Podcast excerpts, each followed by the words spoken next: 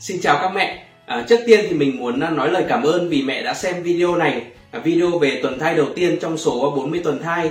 À, khi làm video này thì mình đã tự hỏi là không biết có mẹ nào xem không nhỉ vì ở đây là tuần đầu tiên thì đa số các mẹ chưa biết việc mình có thai.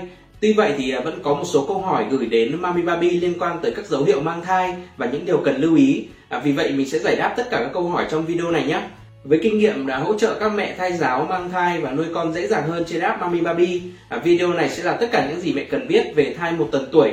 À, chỉ cần xem hết thì à, mẹ sẽ nắm được à, thai một tuần tuổi có dấu hiệu gì, à, thai một tuần siêu âm có thấy không, à, dấu hiệu sảy thai một tuần đầu, giấy khám thai một tuần, à, thử thai sau một tuần quan hệ có chính xác, à, dấu hiệu sắp có kinh và có thai, à, dinh dưỡng, vận động, thai giáo khi mang thai tuần thứ nhất. Trước khi bắt đầu thì nếu mẹ chưa từng thai giáo thì sẽ rất là đáng tiếc cho bé đấy ạ À, bầu là cơ hội rất là tốt để thai giáo giúp bé phát triển tốt và mẹ khỏe mạnh. Mà thai giáo thì lại rất là dễ. À, chỉ cần cái app Mami Baby thì app sẽ hướng dẫn mẹ cách thai giáo từng ngày từ tuần thứ nhất cho tới khi sinh. Giờ thì chúng ta hãy cùng nhau bắt đầu nhé. Câu hỏi đầu tiên là thai một tuần tuổi thì có dấu hiệu gì? À, trước tiên mình xin nhấn mạnh rằng là không phải mẹ bầu nào cũng có những dấu hiệu giống nhau các mẹ nhé.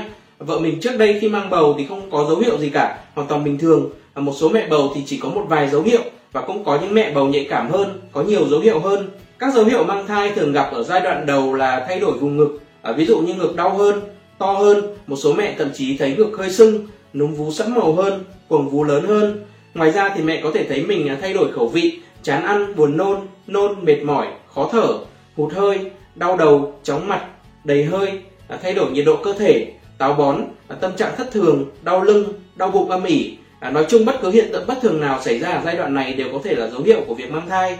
Câu hỏi tiếp theo ờ, xoay quanh việc siêu âm, à, đó là hình ảnh siêu âm thai một tuần như thế nào? À, thai một tuần tuổi có siêu âm được không? À, thai một tuần siêu âm có thấy không? À, chưa thể thấy được cả mẹ nhé.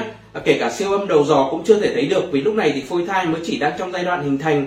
À, em bé chưa chính thức hiện diện trong bụng mẹ đâu ạ. Thậm chí việc siêu âm ở giai đoạn một tuần này có thể ảnh hưởng xấu tới thai nhi. À, thời điểm đầu tiên mẹ bầu nên siêu âm là khi thai được khoảng 5 cho đến 6 tuần tuổi. Câu hỏi tiếp theo là dấu hiệu sảy thai một tuần tuổi như thế nào? À, sảy thai một tuần đầu được gọi là sảy thai tự nhiên sớm. À, hiện tượng này khác với sảy thai tự nhiên muộn và cũng khác với thai lưu. Thai lưu là thai nhi chết trong bụng mẹ ở thời điểm sau 20 tuần. Dấu hiệu sảy thai ở thời điểm một tuần có hai điểm quan trọng nhất mẹ cần lưu ý à, đó là đau bụng và chảy máu âm đạo nếu có cả hai dấu hiệu đó thì khả năng sảy thai là rất cao. À, ngoài ra một số mẹ sẽ có thêm các triệu dấu hiệu khác như là mệt mỏi chuột rút. À, tuy vậy thì thai một tuần đầu là thời điểm khá đặc biệt vì đa số mẹ bầu chưa biết mình có thai. Có những mẹ khi thấy mình trễ kinh sau đó đau bụng và ra máu thì mới đi khám và lúc đó thì mới biết mình đã sảy thai. À, lúc này thì mẹ cần dành thời gian nghỉ ngơi để phục hồi sức khỏe vậy nhé. Vấn đề tiếp theo được à, nhiều mẹ quan tâm đấy là các chỉ số trên giấy khám thai có ý nghĩa gì. À, tùy thuộc vào nơi mẹ đi khám mà giấy khám thai sẽ khác nhau mẹ nhé. Có giấy khám thai sẽ hiện lên rất nhiều số, và có giấy khám thì chỉ hiện lên một vài chỉ số cơ bản. Ngày nay thì à, với sự phát triển của công nghệ thì các loại máy móc sẽ cho ra rất là nhiều chỉ số. À, vì vậy đôi khi mẹ nhìn vào giấy khám thai sẽ thấy khá là hoa mắt. À, nhưng mẹ đừng lo lắng vì việc đọc các chỉ số đó là việc của bác sĩ chuyên khoa. Nếu có bất cứ vấn đề gì bất ổn hoặc là cần lưu ý thì bác sĩ sẽ nói với mẹ. Còn mình sẽ chia sẻ với mẹ một số chỉ số cơ bản nhất à, xuất hiện trên đa số giấy khám thai ở các bệnh viện và phòng khám nhé. Thứ nhất là EFW là cân nặng thai nhi ước tính, GA là tuổi thai, EDD là ngày dự sinh, GS là chỉ số túi thai, BBD là đường kính lưỡng đỉnh, tức là đường kính lớn nhất đo ngang qua xương thái dương theo chiều ngang. AC là chu vi vòng bụng, HC là chu vi đầu, à, CRL là chiều dài từ đầu tới mông, à, FL là chiều dài xương đùi, AFI là chỉ số nước ối.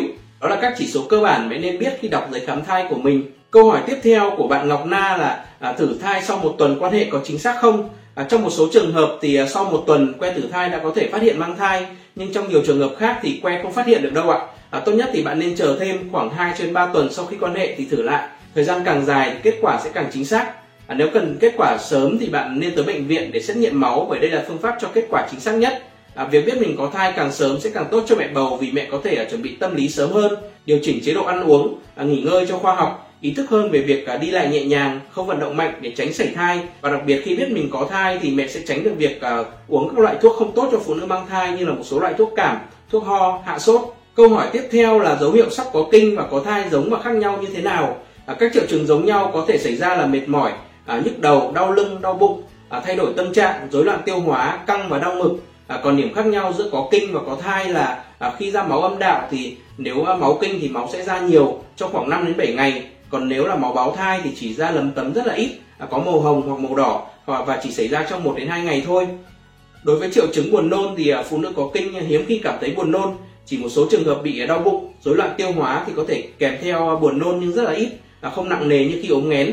Còn triệu chứng buồn nôn do ốm nghén khi có thai thường diễn ra nhiều, à, hết ngày này qua ngày khác, có khi là nôn khan, có khi là nôn ra cả đồ ăn thức ăn uống. Đối với triệu chứng đau bụng thì à, nếu mà đau bụng kinh thì thường đau nhiều, à, một số bạn thậm chí phải uống thuốc. Nhưng đau bụng khi mới mang thai thì chỉ đau rất là nhẹ đau dâm gian âm ỉ thôi chứ không đau nhiều.